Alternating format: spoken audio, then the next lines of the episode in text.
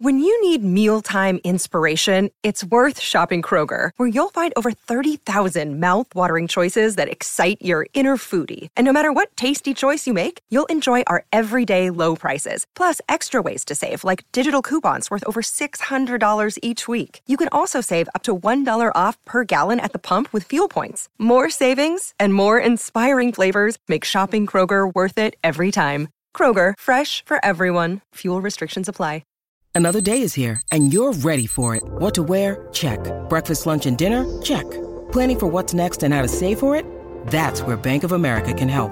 For your financial to-dos, Bank of America has experts ready to help get you closer to your goals.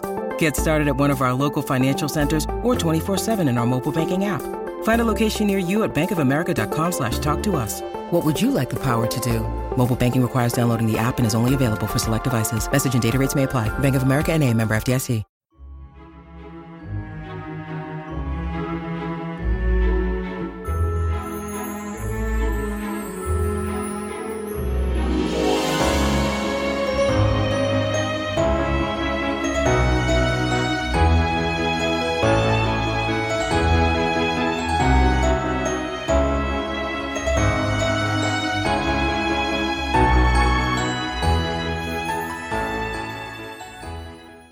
Welcome back, everyone, to 1001 Classic Short Stories and Tales.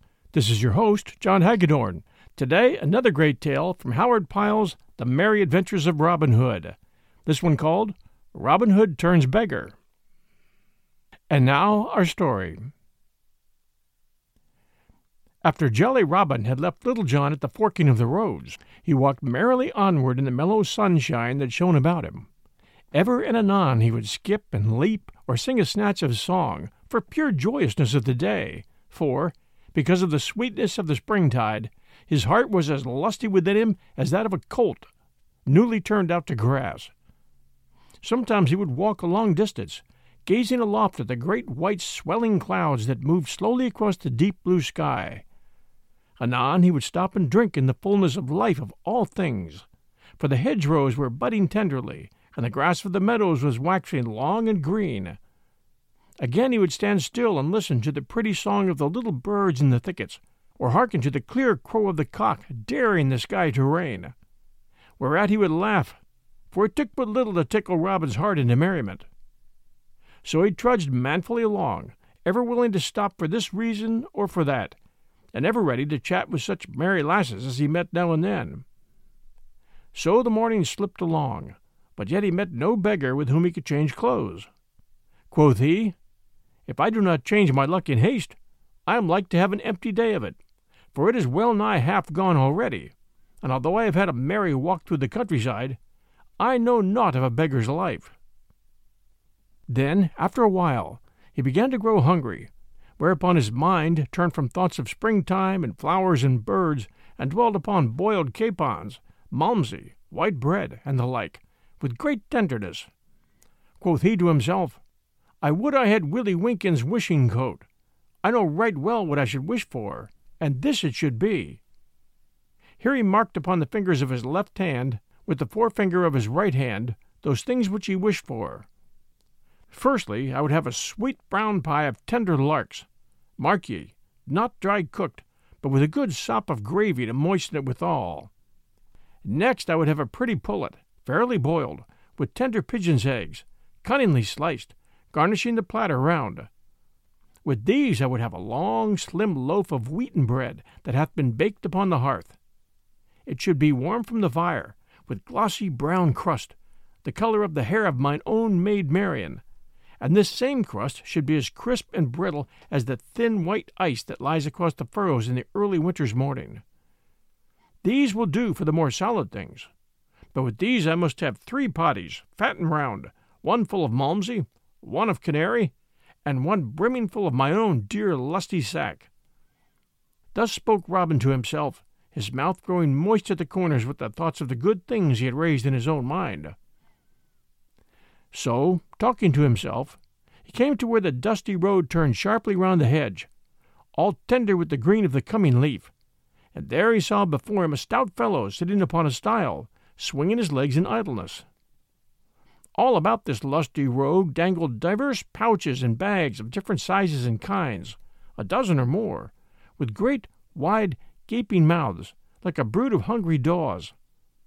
His coat was gathered in at his waist, and was patched with as many colors as there are stripes upon a maypole in the springtide.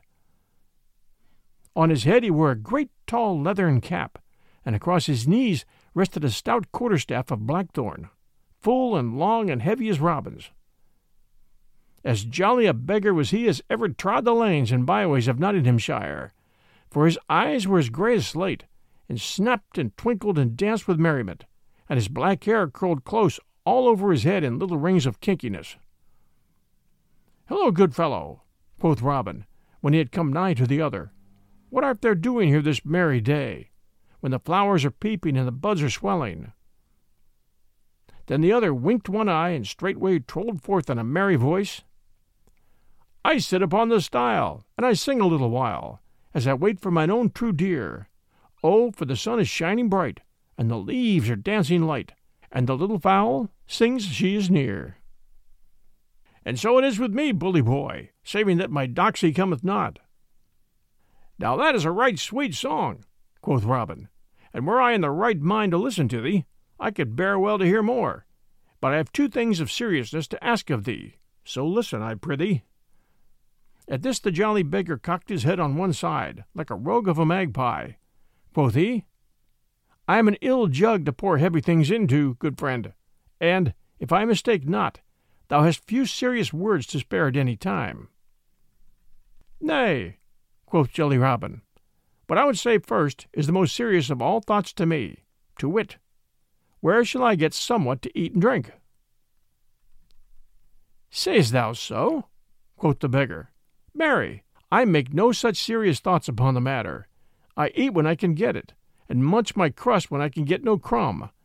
Likewise, when there is no ale to be had, I wash the dust from out my throat with a trickle of cold water. I was sitting here, as thou camest upon me, bethinking myself whether I should break my fast or no. I do love to let my hunger grow mightily keen ere I eat for then a dry crust is as good to me as a venison pasty with suet and raisins is to stout King Harry. I have a sharp hunger upon me now, but methinks in a short while it will ripen to a right mellow appetite. now in good sooth, quoth merry Robin, laughing, thou hast a quaint tongue betwixt thy teeth. But hast thou truly naught but a dry crust about thee? Methinks thy bags and pouches are fat and lusty for such thin fare. Why, mayhap there is some other cold fare therein, said the beggar slyly. And hast thou not to drink but cold water? said Robin. Never so much as a drop, quoth the beggar. Over beyond you clump of trees is as sweet a little inn as ever thou hast lifted eyelid upon. But I go not thither, for they have a nasty way with me. Once, when the good prior of Emmet was dining there, the landlady set a dear little tart of stewed crabs and barley sugar upon the window sill to cool, and, seeing it there, and fearing it might be lost, I took it with me, till that I could find the owner thereof. Ever since then they've acted very ill toward me, yet truth bids me say that they have the best ale there that ever rolled over my tongue. At this Robin laughed aloud. Marry, quoth he, they did ill toward thee for thy kindness. But tell me truly, what hast thou in thy pouches? Why, quoth the beggar, peeping into the mouths of his bags, I find here a goodly piece of pigeon pie, wrapped in a cabbage leaf to hold the gravy. Here I behold a dainty streaked piece of brawn, and here a fair lump of white bread. Here I find four oaten cakes and a cold knuckle of ham. Ha! In sooth, tis strange. But here I behold six eggs that must have come by accident from some poultry yard hereabouts. They are raw, but roasted upon the coals and spread with a piece of butter that I see. Peace, good friend, cried Robin, holding up his hand. Thou makest my poor stomach quake with joy for what thou tellest me so sweetly.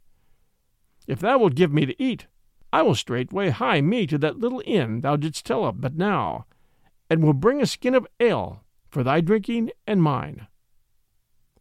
Friend, Thou hast said enough, said the beggar, getting down from the stile. I will feast thee with the best I have, and bless Saint Cedric for thy company. But, sweet chuck, I prithee bring thee quarts of ale at least, one for thy drinking, and two for mine. For my thirst is such that methinks I can drink ale as the sands of River Dee drink salt water. So Robin straightway left the beggar, who, upon his part, went to a budding lime bush back of the hedge, and there spread his feast upon the grass and roasted his eggs upon a little fire, with a deftness gained by long labor in that line. After a while, back came Robin, bearing a goodly skin of ale upon his shoulder, which he laid upon the grass. Then, looking upon the feast spread upon the ground, and a fair sight it was to look upon, he slowly rubbed his hand over his stomach, for to his hungry eyes it seemed the fairest sight that he'd beheld in all his life. Friend, said the beggar, let me feel the weight of that skin. Yea, truly, quoth Robin, help thyself, sweet chuck, and meantime let me see whether thy pigeon pie is fresh or no.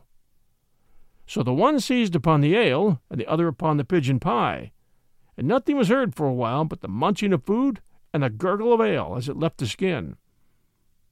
At last, after a long time had passed thus, Robin pushed the food from him and heaved a great sigh of deep content, for he felt as though he had been made over all anew. We'll return with our story, Robin Hood Turns Beggar, right after these sponsor messages.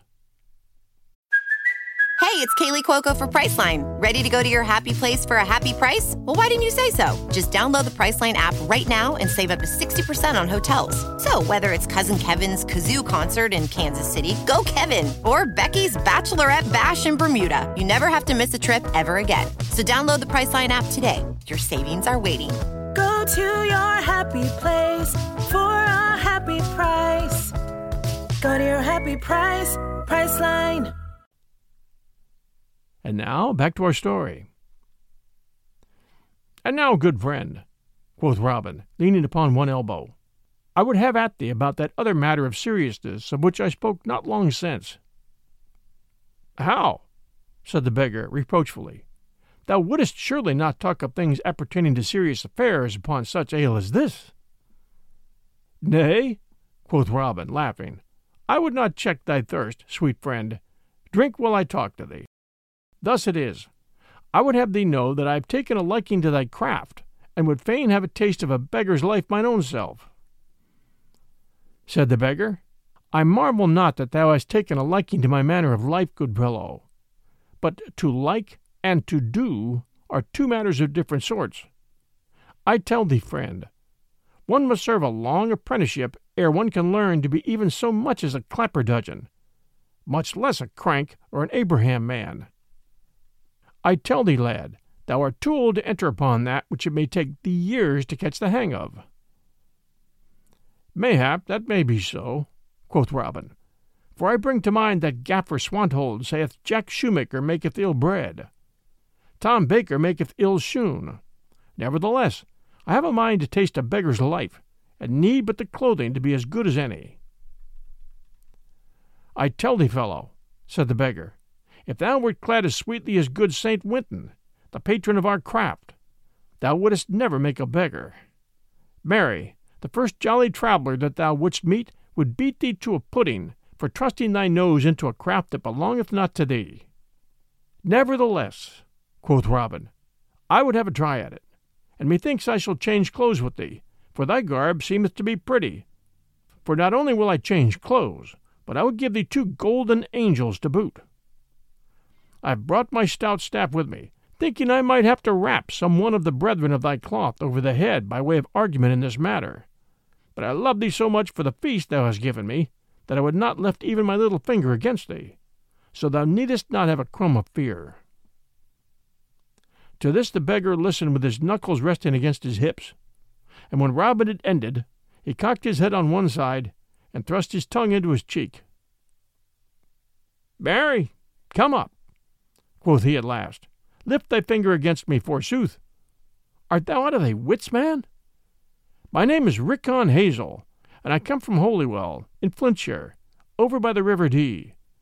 I tell thee, knave, I have cracked the head of many a better man than thou art, and even now I would scald thy crown for thee, but for the ale thou hast given me. Now thou shalt not have so much as one tag rag of my coat, even could it save thee from hanging. Now, fellow, said Robin, it would ill suit me to spoil thy pretty head for thee, but I tell thee plainly, but for this feast, I would do that to thee that would stop thy travelling for country for many a day to come.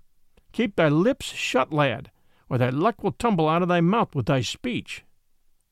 Now out, and alas for thee, man, for thou hast bred thyself ill this day, cried the beggar, rising and taking up his staff. Take up thy club and defend thyself, fellow, for I will not only beat thee, but I will take from thee thy money, and leave thee not so much as a clipped groat to buy thyself a lump of goose grease to rub thy cracked crown withal. So defend thyself, I say. Then up leaped merry Robin and snatched up his staff also. Take my money if thou canst, quoth he. I promise freely to give thee every farthing if thou dost touch me. And he twirled his staff in his fingers till it whistled again. Then the beggar swung his staff also, and struck a mighty blow at Robin, which the yeoman turned.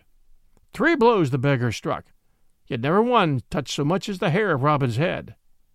Then stout Robin saw his chance, and ere you could count three, Riccon's staff was over the hedge, and Riccon himself lay upon the green grass with no more motion than you could find in an empty pudding bag. How now? quoth merry Robin, laughing. Wilt thou have my hide or my money, sweet chuck? But to this the other answered never a word. Then Robin, seeing his plight, and that he was stunned with the blow, ran, still laughing, and brought the skin of ale, and poured some of it on the beggar's head, and some down his throat, so that presently he opened his eyes and looked around as though wondering why he lay upon his back. Then Robin, seeing that he had somewhat gathered the wits that had just been rapped out of his head, said, Now, good fellow, wilt thou change clothes with me, or shall I have to tap thee again? Here are two golden angels if thou wilt give me freely all thy rags and bags and thy cap and things. If thou givest them not freely, I much fear me I shall have to. And he looked up and down his staff, then Riccon sat up and rubbed the bump on his crown. Now, out upon it, quoth he. I did think to drub thee sweetly, fellow. I know not how it is, but I seem, as it were, to have bought more beer than I could drink. If I must give up my clothes, I must. But first promise me, by thy word as a true yeoman, that thou wilt take naught from me but my clothes. I promise on the word of a true yeoman, quoth Robin, thinking that the fellow had a few pennies that he would save. Thereupon the beggar drew a little knife that hung at his side, and, ripping up the lining of his coat, drew thence ten bright golden pounds, which he laid upon the ground beside him with a cunning wink at Robin. Now thou mayst have my clothes and welcome, said he, and thou mightest have had them in exchange for thine without the cost of a single farthing, far less two golden angels. Marry, quoth Robin, laughing. Thou art a sly fellow, and I tell thee truly, had I known thou hadst so much money in thee, maybe thou mightst not have carried it away, for I warrant thou didst not come honestly by it. Then each stripped off his clothes and put on those of the other, and as lusty a beggar was Robin Hood as e'er you could find of a summer's day. But stout Riccon of Holywell skipped and leaped and danced for joy of the fair suit of Lincoln green that he had so gotten. Quoth he, I am looking truly good now. Truly, my dear Moll Peasgood would never know me in this dress. Thou mayst keep the cold pieces of the feast, friend, for I mean to live well and lustily while my money lasts and my clothes are handsome. So he turned and left Robin, and crossing the stile was gone. But Robin heard him singing from beyond the hedge as he strode away. For Polly is smiling and Molly is glad when the beggar comes in at the door, and Jack and Dick call him a fine lusty lad, and the hostess runs up a great score. Then hey, Willie Wadigan, stay, Billy Wadigan, and let the brown ale flow free, flow free. The beggar's the man for me. Robin listened till the song ended in the distance. Then he also crossed the stile into the road, but turned his toes away from where the beggar had gone. The road led up a gentle hill, and up the hill Robin walked, a half score or more of bags dangling about his legs. Onward he strolled for a long time, but other adventure he found not. The road was bare of all else but himself, as he went kicking up little clouds of dust at each footstep. For it was noontide, the most peaceful time of all the day, next to twilight. All the earth was silent in the restfulness of eating time. The plough horses stood in the furrow munching, with great bags over their noses holding sweet food. The ploughman sat under the hedge, and the plow boy also, and they too were munching, each one holding a great piece of bread in one fist and a great piece of cheese in the other.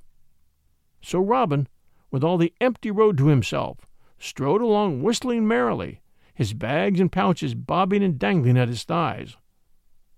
At last he came to where a little grass grown path left the road, and, passing through a stile and down a hill, led into a little dell, and on across a rill in the valley, and up the hill on the other side, till it reached a windmill that stood on the cap of the rise where the wind bent the trees in swaying motions.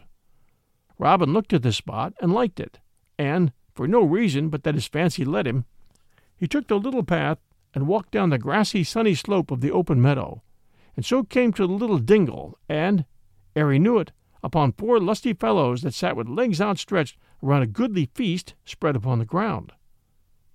Four merry beggars were there, and each had slung about his neck a little board that rested upon his breast.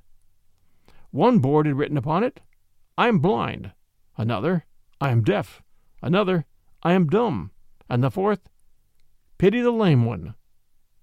But although all these troubles written upon the boards seemed so grievous, the four stout fellows sat around feasting as merrily as though Cain's wife had never opened the pottle that held misfortunes and let them forth like a cloud of flies to pester us.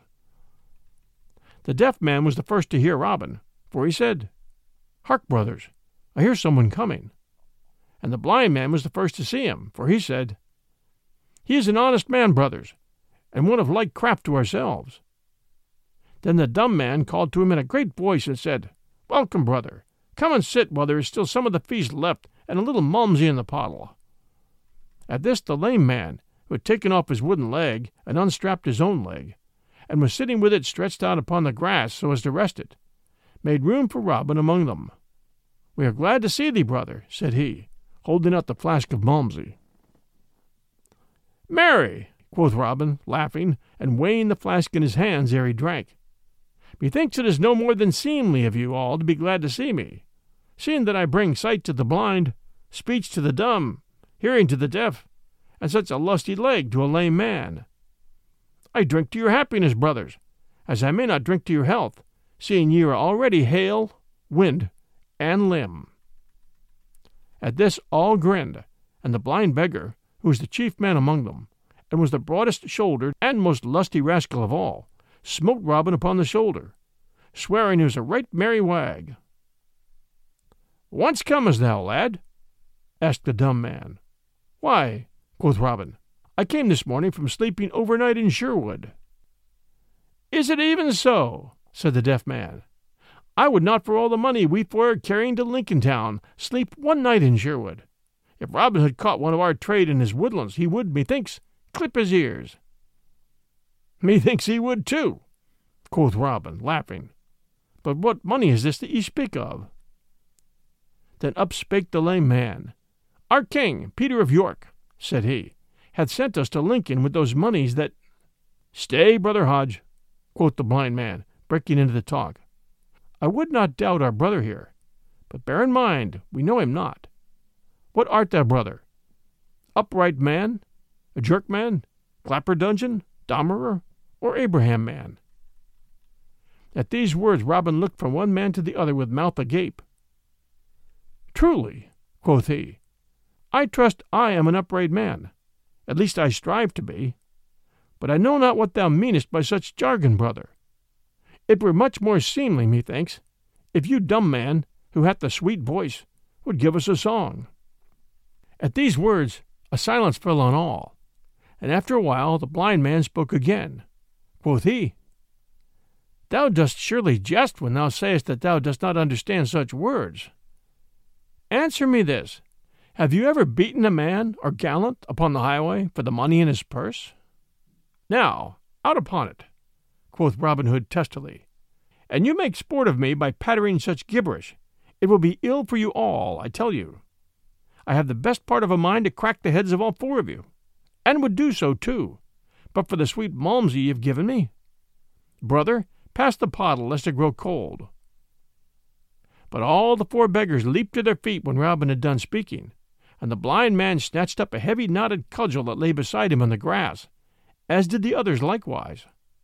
Then Robin, seeing that things were like to go ill with him, albeit he knew not what all the coil was about, leaped to his feet also, and, catching up his trusty staff, clapped his back against the tree, and stood upon his guard against them. How now? cried he, curling his staff betwixt his fingers. Would you four stout fellows set upon one man? Stand back, ye rascals, or I will score your pates till they have as many marks upon them as a pothouse door. Are ye mad? I've done you no harm. Thou liest, quoth the one who pretended to be blind, and who, being the lustiest villain, was the leader of the others. Thou liest, for thou hast come among us as a vile spy. But thine ears have heard too much for thy body's good and thou goest not forth from this place unless thou goest feet foremost. For this day thou shalt die. Come, brothers, all together, down with him.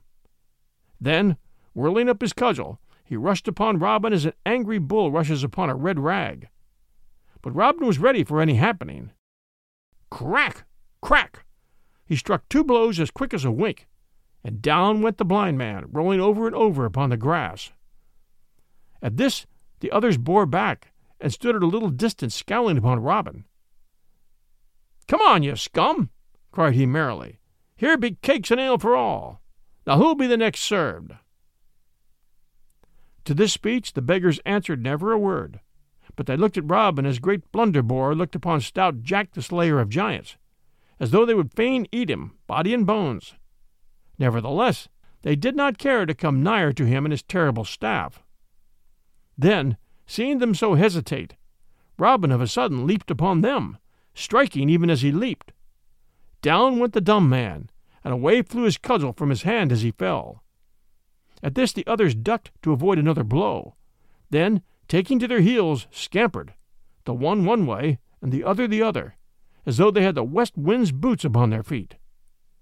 Robin looked after them laughing, and thought that he'd never seen so fleet a runner as the lame man, but neither of the beggars stopped nor turned around, for each felt in his mind the wind of Robin's cudgel about his ears. Then Robin turned to the two stout knaves lying upon the ground. Quoth he, These fellows spake somewhat about certain moneys they were taking to Lincoln. Methinks I may find it upon this stout blind fellow, who hath as keen sight as e'er a trained woodsman in Nottingham or Yorkshire. It were a pity to let sound money stay in the pockets of such thieving knaves. So saying, he stooped over the burly rascal and searched among his rags and tatters, till presently his fingers felt a leathern pouch slung around his body beneath his patched and tattered coat. This he stripped away, and, weighing it in his hands, bethought himself that it was mighty heavy. It were a sweet thing, said he to himself, if this were filled with gold instead of copper pence. Then, sitting down upon the grass, he opened the pocket and looked into it. There he found four round rolls wrapped up in dressed sheepskin. One of these rolls he opened. Then his mouth gaped and his eyes stared as though they would never close again. For what did he see but fifty pounds of bright golden money? He opened the other pockets and found in each one the same fifty bright new stamped golden pounds. Quoth Robin, I have oft heard that the Beggars' Guild was over rich but never did I think that they sent such sums as this to their treasury. I shall take it with me, for it will be better used for charity and the good of my merry band than in the enriching of such knaves as these. So saying, he rolled up the money in the sheepskin again, and putting it back in the purse, he thrust the pouch into his own bosom.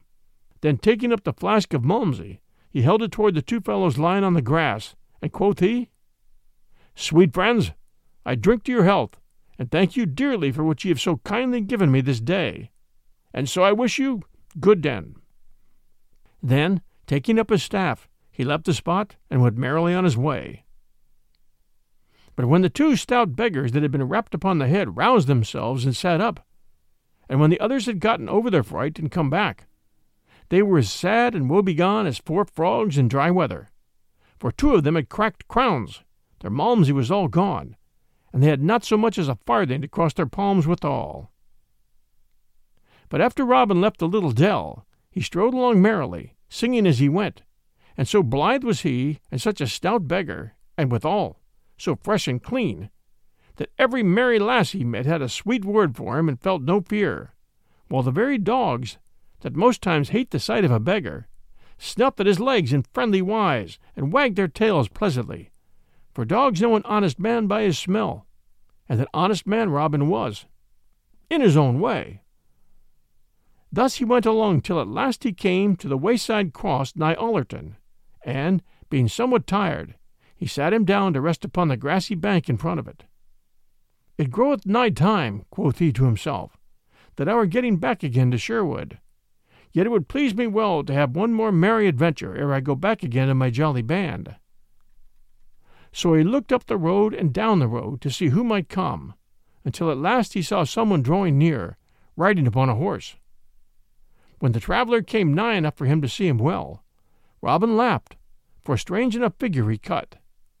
He was a thin, wizened man, and, to look upon him, you could not tell whether he was thirty years old or sixty, so dried up was he even to skin and bone. As for the nag, it was as thin as the rider, and both looked as though they had been baked in Mother Huddle's oven, where folk are dried up so that they live forever.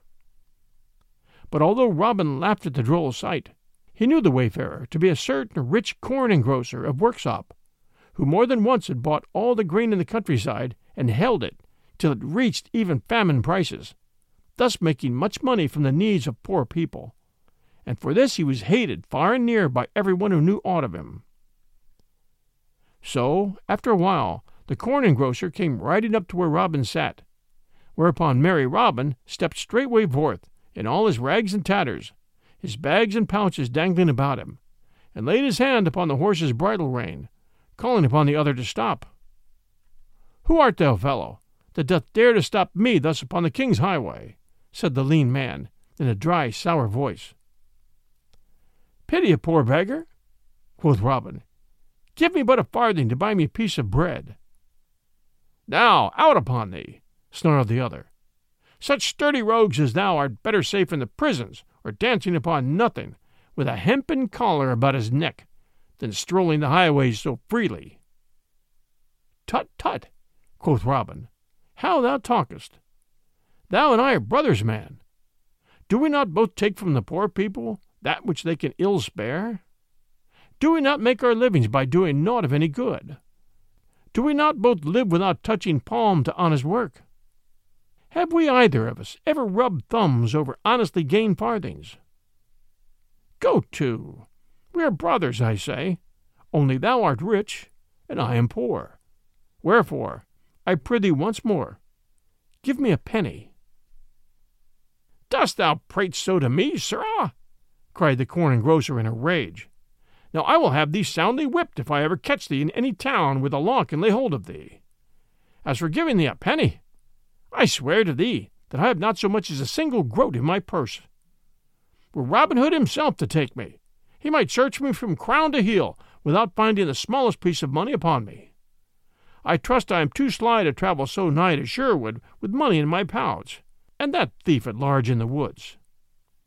Then merry Robin looked up and down, as if to see that there was no one nigh, and then, coming close to the corn engrosser, he stood on tiptoe and spake in his ear. Thinkest thou, in sooth, that I am a beggar, as I seem to be? Look upon me. There is not a grain of dirt upon my hands, or my face, or my body.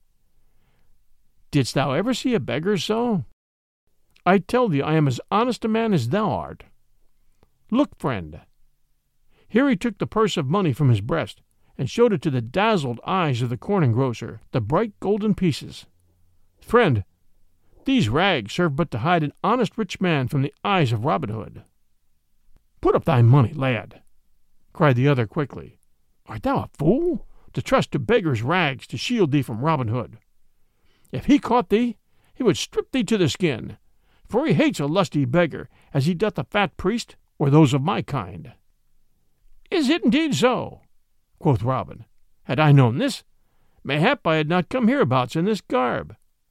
But I must go forward now, as much depends upon my journeying. Where goest thou, friend?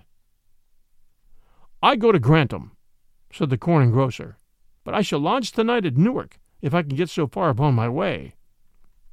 Why, I myself am on the way to Newark, quoth merry Robin, so that, as two honest men are better than one in roads beset by such fellow as this Robin Hood, I will jog along with thee, if thou hast no dislike to my company. Why, as thou art an honest fellow and a rich fellow, said the corn engrosser, I mind not thy company. But, in sooth, I have no great fondness for beggars. Then forward, quoth Robin, for the day wanes, and it will be dark ere we reach Newark. So off they went, the lean horse hobbling along as before, and Robin running beside, albeit he was so quaking with laughter within him that he could hardly stand. Yet he dared not laugh aloud, lest the corn engrosser should suspect something. So they travelled along till they reached a hill just on the outskirts of Sherwood. Here the lean man checked his lean horse into a walk, for the road was steep, and he wished to save his nag's strength, having far to go ere he reached Newark. Then he turned in his saddle and spake to Robin again, for the first time since they had left the cross. Here is thy greatest danger, friend, said he, for here we are nighest to that vile thief Robin Hood, and the place where he dwells. Beyond this we come again to the open, honest country, and so are more safe in our journeying. Alas, quoth Robin, I would that I had as little money by me as thou hast, for this day I fear that Robin Hood will get every groat of my wealth. Then the other looked at Robin and winked cunningly. Quoth he, I tell thee, friend, that I have nigh as much by me as thou hast, but it is hidden so that never a knave in Sherwood could find it. Thou dost surely jest, quoth Robin. How could one hide so much as two hundred pounds upon his person? Now, as thou art so honest a fellow, and withal so much younger than I am, I will tell thee that which I have told to no man in all the world before. And thus thou mayst learn never again to do such a foolish thing as to trust a beggar's garb to guard thee against Robin Hood. Seest thou these clogs upon my feet? Yea, quoth Robin, laughing. Truly, they are large enough for any man to see, even were his sight as foggy as that of Peter Patter, who could never see when it was time to go to work. Peace, friend, said the corn engrosser, but this is no matter for jesting. The soles of these clogs are not what they seem to be, for each one is a sweet little box, and by twisting the second nail from the toe, the upper of the shoe and part of the sole lifts up like a lid, and in the spaces within are fourscore and ten bright golden pounds in each shoe, all wrapped in hair, to keep them from clinking and so telling tales of themselves. When the corn engrosser had told this, Robin broke into a roar of laughter, and, laying his hands upon the bridle rein, stopped the sad looking nag. Stay, good friend, quoth he, between bursts of merriment. Thou art the slyest old fox that e'er I saw in all my life. In the soles of his shoes! If ever I trust a poor seeming man again, shave my head and paint it blue. A corn factor, a horse jockey, an estate agent, and a jackdaw for cunningness, say I. And he laughed again till he shook in his shoes with mirth. All this time the corn engrosser had been staring at Robin, his mouth agape with wonder. Art thou mad? quoth he, to talk in this way, so loud, and in such a place? Let us forward, and save thy mirth till we're safe and sound at Newark. Nay, quoth Robin, the tears of merriment wet on his cheeks. On second thoughts, I go no farther than here, for I have good friends hereabouts. Thou mayst go forward if thou dost list, thou sweet pretty fellow, but thou must go forward barefoot, for I'm afraid that thy shoes must be left behind. Off with them. Off with them, friend, for I tell thee that I've taken a great fancy to them. At these words the corn factor grew pale as a linen napkin. Who art thou that talkest so? said he. Then merry Robin laughed again, and quoth he, Men hereabouts call me Robin Hood. So, sweet friend, thou hadst best do my bidding and give me thy shoes. Wherefore hasten, I prithee, or else thou wilt not get to fair Newark town till after dark. At the sound of the name Robin Hood, The corn factor quaked with fear, so that he had to seize his horse by the mane to save himself from falling off its back.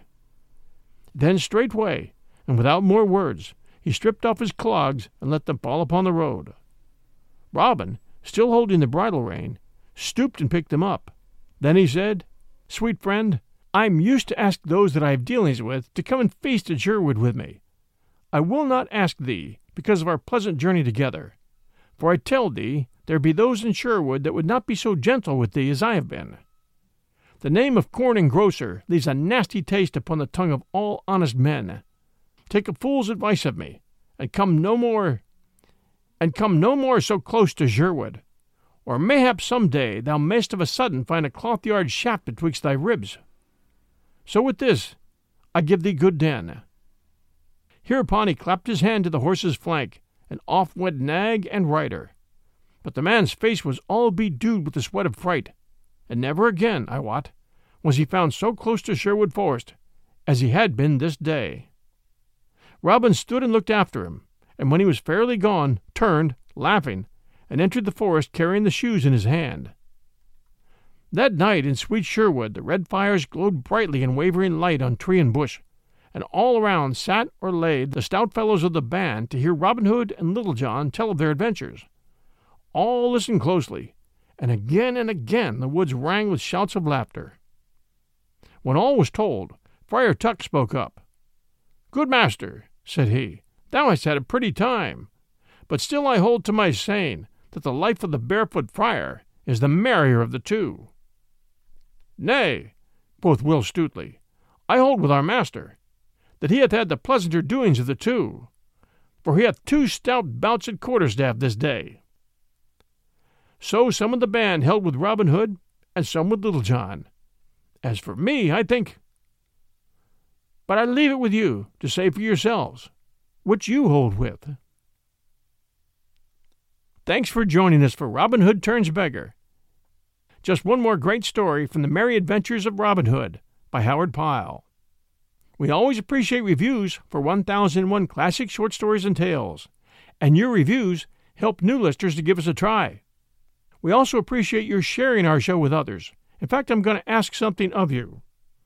We're asking that you kindly introduce one or more of our podcast shows to a friend or acquaintance, and then help them to, or show them how, they can download them to their Apple or Android devices.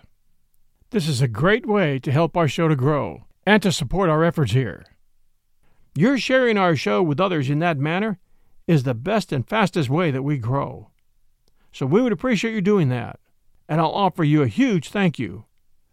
Thanks for being great fans and listeners of our shows.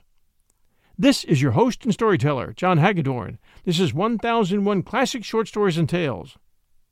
Stay safe, and we'll be back soon.